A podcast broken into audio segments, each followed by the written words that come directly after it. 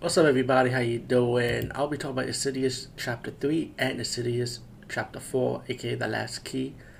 And I think I did review the first two Insidious long time ago in my, in my past social media page. And of course, I post the audio version here on my podcast. Um, that was a long time ago. I think I put one or two together because I like the first two the most.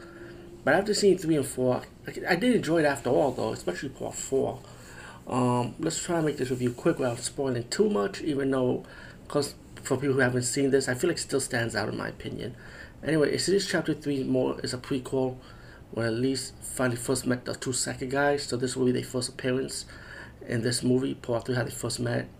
But it starts off with this young girl visit Elise want to know about her mom that passed away a long time ago.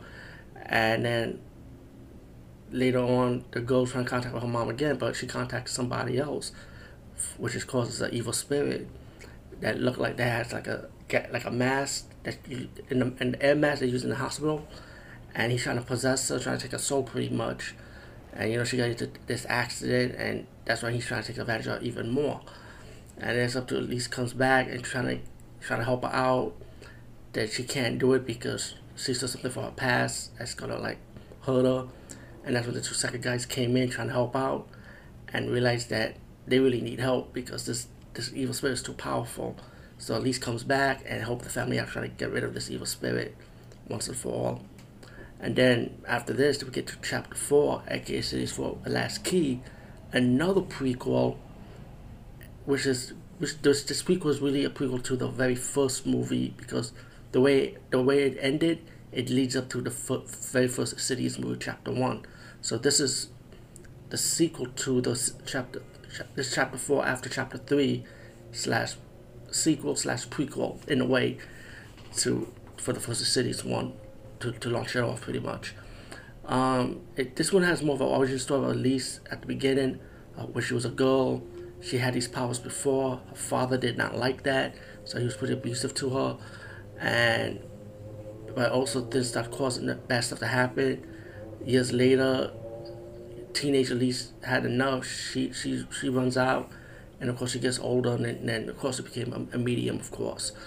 But um, she gets this call from a guy that living in the house now, and she didn't want to do it, but she decided to do it because they just to get rid of the evil once and for all that's over there. But and then we have the two second footage she made in chapter three, and of course the sequels of one and two. But in chapter three, they form a bond after chapter three and part four. So they stay with they staying with her, and they're gonna help out to try to fight fight her past of this evil ghost once and for all. But of course, this ghost is a demon, and um, of course she meets her brother that she never seen for a long time. The brother ended up having two daughters, and you find out once the brother decided to go back.